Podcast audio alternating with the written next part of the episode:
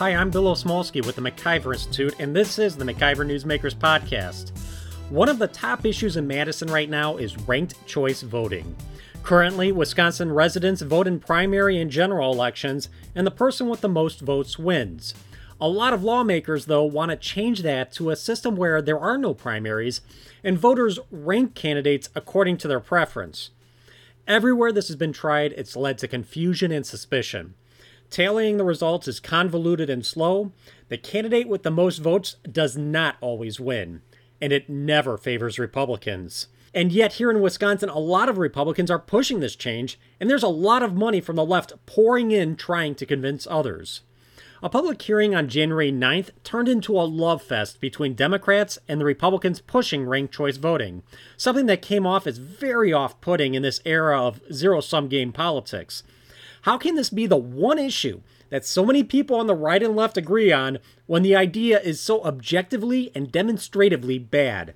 Fortunately, not everyone on the right thinks bringing ranked choice voting to Wisconsin is a good idea. Today on the MacIver Newsmakers podcast, we're joined by U.S. Senator Ron Johnson with his take on the forces and factors behind this effort. First of all, I think the number one goal uh, that we need in terms of uh, elections is restoring election integrity, and that means restoring the public's confidence in our election. Uh, you know, we have a big enough problem right now in, in having people have confidence in a proper count when you have two candidates with maybe you know a minor uh, party candidate uh, adding you know three or four other people, but you know just having it decided between two basic party candidates, people don't have faith in the system. So you throw on top of that uh, something like ranked choice voting, which we, we already have experience that uh, these things can drag on for weeks. Uh, it's complex. I mean, as, as a voter, it, sometimes it's hard to figure out, you know, what what what do you want in terms of your your your choice between two major party candidates. How are you going to intelligently really under you know be able to rank? Uh, oops, sorry. Mm-hmm. I'll try and get that out of there. Um, how can you intelligently rank? You know, three, four, five, six different candidates, or I guess it's five candidates. Again, it's it's going to lead to chaos. It's going to reduce confidence in our elections. So just on that basis alone, I, I would argue against it. Um, I, I, saw that, uh, for example, Representative Pocan says, well, we shouldn't start at statewide. We ought to do little test cases in, in communities. You know, the thing is, we've already got the uh, test cases in statewide races in, in Alaska, in, in Maine, and in other jurisdictions where it has taken weeks for the, the final result to come in. So, I, I, you know, how, how much more do you really need to know about the problems with these things? And you know, the other ar- argument is, well, it's, it's going to lead to consensus. Part part of the reasons that we're literally mortgaging and plundering our children's future is because you have the uniparty, and uh, you know, promising benefits to your constituents is, is a pretty popular thing to do. I mean, is that what we want? We want consensus uniparty candidates that uh, just primarily vote benefits for their constituency. I mean, I, I just don't I don't see it. We, have got we, we've got a, a real political divide in this country. We need to acknowledge that, and I think those two political parties need to uh, compete, and and hopefully conservatives will win that fight. You you bring up Maine, and obviously Alaska is another example where um, we see ranked choice voting has been implemented, and uh, Republican candidates who had the most votes wound up losing to their Democrat challengers. I don't think there's any examples out there of Republicans beating Democrats through ranked choice voting. We see most, um, you know, all the money, most of the money supporting this. Uh, this policy is coming from the left, from liberal groups.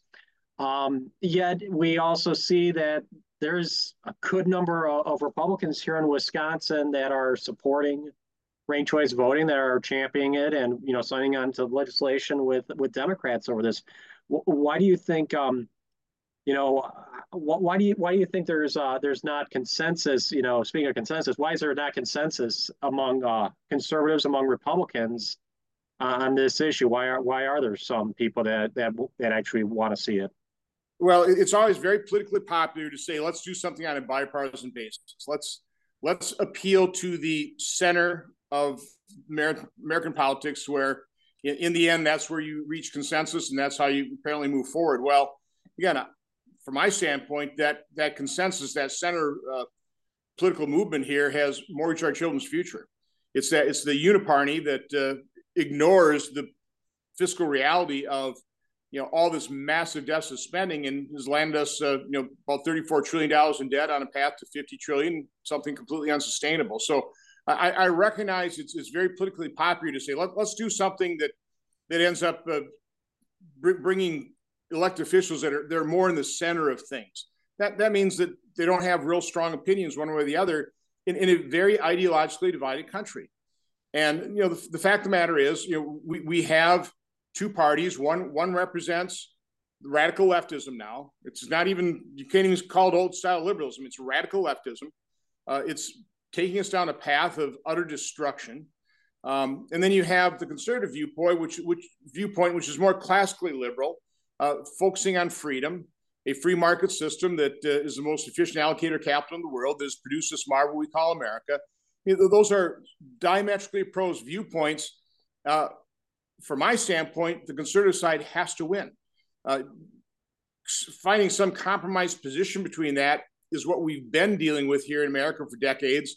And so, again, we're plundering and mortgaging our children's future, and our, our country's heading down a very dangerous path, I would say, circling the drain. So, you know, from my standpoint, this isn't a time to throw in the towel and say, "Oh, let's just let's just let consensus uh, prevail and uh, let the final collapse of America occur."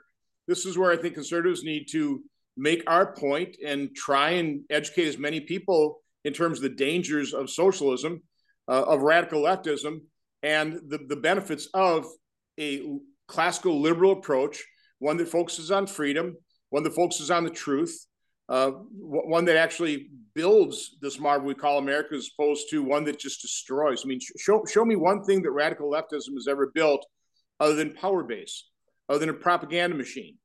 Uh, you know, radical leftism, uh, Marxism, communism, it destroys nations, it destroys economies, it, it uh, results in totalitarian regimes that, that murder their citizens. Uh, you know, I point out Venezuela was an oil-rich nation. Uh, Venezuelans voted themselves into poverty. That's what Venezuelans did with their at the ballot box with their vote. They got the one vote for Hugo Chavez, and then that's the last time you're going to have a legitimate election there. So uh, again, a, a, mushy middle uh, is not going to work for America. It just isn't. Yeah. So how does um, how does ranked choice uh, how does ranked choice voting um, get us closer to that system? Then it doesn't. That's why I'm opposed to it. No, I mean, I mean to that the the, the vision that you just described of um, you know totalitarianism and and more you know more extremism from the left. Well, I think we see in the politics. I mean, our politics and, and public policy does gravitate toward the middle, uh, and mm-hmm. we've seen the result of what gravitating toward the middle does. Where, you know, if you if you take a look at the ideological divide, and you say, well, let's let's start in the middle. Well, that, that's not where the left starts. The left starts way on the left side of the spectrum, and then Republicans have to somehow get them to move a little bit away from the radical left, and then we call that consensus. We call that the center. It's so far away from the center. But again, because radical leftism uh, basically took over our university system in the '60s, they've been indoctrinating everybody they've been graduating. So now we've got uh, lawyers that turn into activist judges. Um, we've got journalists that really aren't journalists; they're advocates for the left. Uh, so the mainstream media is completely tilted against uh, you know classical liberalism and uh, conservatism and I would say freedom. And then we're, we're also graduating teachers that far too many of them are indoctrinating our children into radical leftism. So that that's how we've arrived at this extremely dangerous moment in our history, and resorting to ranked choice voting. It's not going to turn the situation around, and, and we need to turn the situation around. Or, as I said, th- this country right now is circling the drain, and anybody that uh, would deny that start opening your eyes in terms of what's happening. Now, now with ranked choice voting, I mean, obviously we got Republicans that are, are two very different opinions on this. Is this something that's going to be um, debated within the party over the next several months, perhaps even seeing like resolutions at the convention regarding this? Well, I, I just hope we stomp it out in, in our ranks. Um, like I say, I, you know, I, I, start from the simplest proposition that that uh, we need to restore confidence in our elections, and there's no way no way that ranked choice voting is going to restore confidence in our elections. I mean, that's that's an impossibility. Uh, and again, that's not theory. You can just take a look at where ranked choice voting has occurred, uh, the, the difficulty in achieving the final result, and then when it's taking weeks to literally tell the public this is who you voted for, um, is there going to be a great deal of confidence that that's a, a accurate and true result? I'm going to keep trying to move out of the sun here as it moves in on me. yeah. Um, so, you know, one, of the last points that um, that really jumps out at me about ranked choice voting is if I've um, if I'm looking at my ballot, I see six candidates. There's one conservative I want to vote for, then five, you know, five liberals. I only vote for the conservative. Somebody else comes along, they get, you know, they vote for all five liberals. You know, I would make the case that I only got one vote and that other person got five votes, and you know, it's you know, that's unconstitutional. I mean, is there is there something to be made for that argument? You... Yeah, I would say that's one of the flaws. Again, it's just mm. so complex.